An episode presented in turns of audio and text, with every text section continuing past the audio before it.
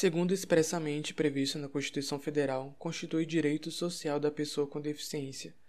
A alternativa correta é a letra D. Proibição de qualquer discriminação no tocante a salário.